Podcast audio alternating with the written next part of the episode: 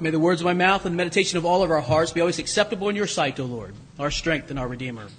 Amen. Please be seated.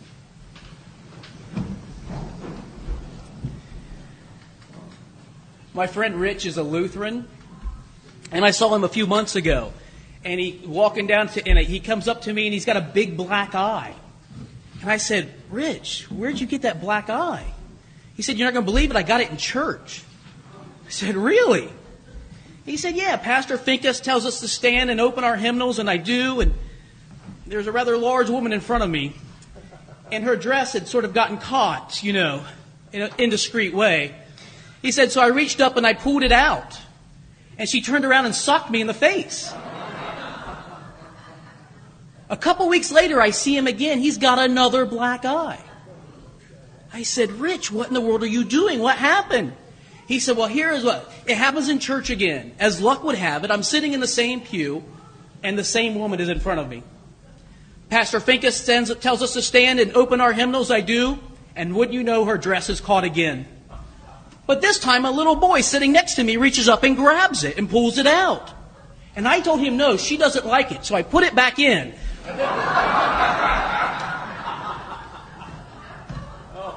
I wish that story was true. April Fools. I wish it was true because it's funny and surprising, right? One place you're not supposed to be surprised in church. You know what's coming. It's, it's predictable in some way. If you were honest, you knew what to expect. You knew what people would be wearing today. You knew what uh, we'd be singing. You knew how to you know how to locate yourself in the liturgy, which is a way of saying you know how when you're close to the end. And if you were honest, you know what happens after this. There's a little coffee hour. There's going to be some sweets and some coffee and some snacks, and you're going to talk to some people perhaps and chat a bit. And you'll share the things that polite people share, um, weather and sports and that sort of thing. And maybe you'll go to brunch afterward. And you kind of already know what's on the menu for brunch. You kind of have your heart set on eggs benedict or whatever it is. And right now you're thinking, I wish the preacher quit talking about brunch because I'm getting hungry, right? We kind of like predictability. Some people say they don't, they prefer spontaneity, but the truth is most of us like predictability. It brings a sense of comfort and warmth. It, it brings a sense of, um, of security. Nobody came here today expecting a guy to get punched in the eye. Because that's not what happens in church the gospel writer Mark tells us a story about some women who on a Saturday night went out to a market and they bought uh, some spices, some, some sweet smelling spices, perhaps aloe and myrrh and maybe some balsam wood. Uh, he calls these aromata. Uh, these are uh, spices and, and woods that they would buy to, um, to help put around a body that has died so that when decomposition begins to take place, it won't smell. Mark says they rose early in the morning then on Sunday morning and they headed to the cemetery. They were going to the place where Jesus had been buried. He doesn't tell us much about what happens along the way. He doesn't tell us much about their conversation, and I imagine it was pretty brief, don't you? There wasn't much to be said. There was quiet. One thing they do talk about along the way that Mark tells us who's going to roll away the stone? Who's going to remove the stone from in front of the tomb? The tomb in which is described in the Gospels in which Jesus was buried, many of these have been um, uncovered in archaeological digs in the recent years. Um, the, the stone in front of the tomb would have been four feet in diameter and about a foot thick, and it was hewn from a single piece of stone. It would have weighed anywhere from two to four tons. So, you know, a, a, a significant weight, four to eight thousand pounds. A heavy, heavy stone. Not impossible to move, but it would take several really strong people to get it out of the way. Unsealing a tomb wasn't easy, but it wasn't impossible.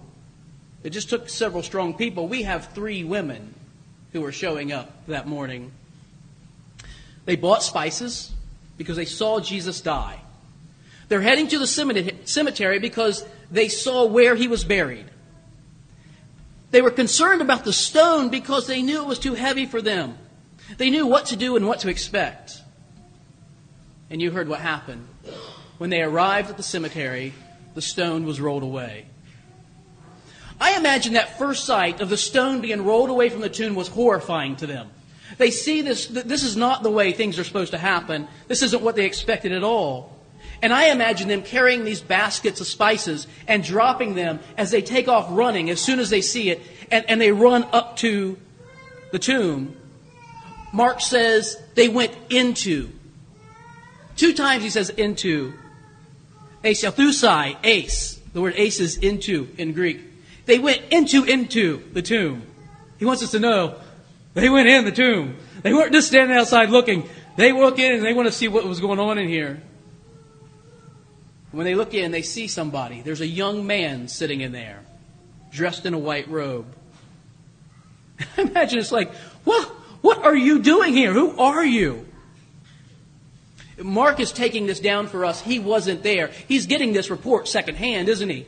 They've told him what they saw. When we went in, somebody had rolled away the tomb, and, and there was this young fellow in there.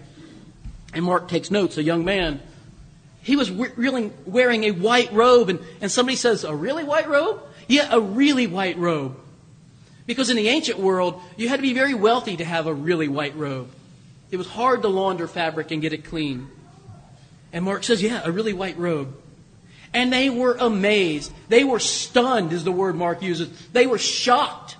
They were, I just saw a guy get punched in church kind of shocked. They were really that sort of stunned. And I imagine somebody asked the question to the women as they're giving this report You're not suggesting it was an angel or something who was in there. I don't know, they say. I don't know what he was. Well, did he say anything? Turns out he did. He did say something. He said something like this, and this is the, the Joe Boycel translation, but he did translate it from Greek, so I think it's pretty fair. Settle down, ladies. I don't I know who you're looking for. Jesus of Nazareth. You expected to find the dead man. Well, he's been raised by God. Look right here. This is the place where you left his body, isn't it? Oh, the people say, you probably just missed the grave robbers. And that's when the women say, oh, but he said something else. He said, I'm going ahead of you. He said, Jesus says, I'm going ahead of you. I'm going to meet you in Galilee. Now, Jesus had said this. He had told the people, I'm go- he told his friends that you are all going to scatter as soon as I, I'm crucified, but I will go ahead of you. I will meet you in Galilee. Peter says, You remember this? Even though they all fall away, Lord, not me. I'm not going to leave you. But if you know the story, he clearly does. Jesus, the women rather, say that Jesus says he's going ahead into Galilee, that he'll be there. And then they say this Peter, he called you by name. The man in the white robe said, and tell Peter Jesus will meet him there too. That had to be stunning. You remember the story of Peter, the night of Jesus' crucifixion, hanging out by the fire, warming his hands when the little servant girl says, Hey, I recognize your accent. You're one of them. You're one of that Jesus group. And he says, No, no, I, I never met the man. No, seriously, you're one of them. I know you are and he begins to swear and curse. I never knew him. And now the young man in white says, Peter, Jesus is going to meet you in Galilee as well. I think the real surprise that Mark gives us is the surprise of God's mercy. That when all of us turn around and run away, when we flee and deny Him, that Christ does not deny us. That when we run, He comes looking for us. He comes after us. Who here among us hasn't at one time or another rejected God's love in our lives? Who here among us doesn't need forgiveness? Who here hasn't messed it up really badly? The resurrection points to this that when humanity is at its most wicked, its most spiteful, its most wretched, when, it, we, when we do everything we can to push God away, God does not flee from us. Go tell Peter. I'll meet him in Galilee.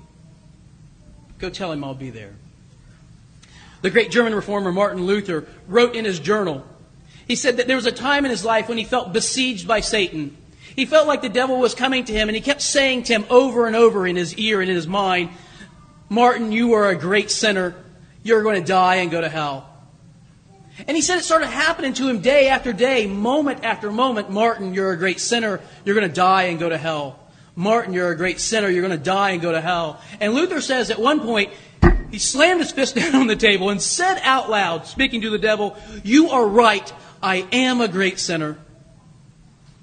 But the Bible says Christ Jesus came to save sinners, and therefore I shall be saved.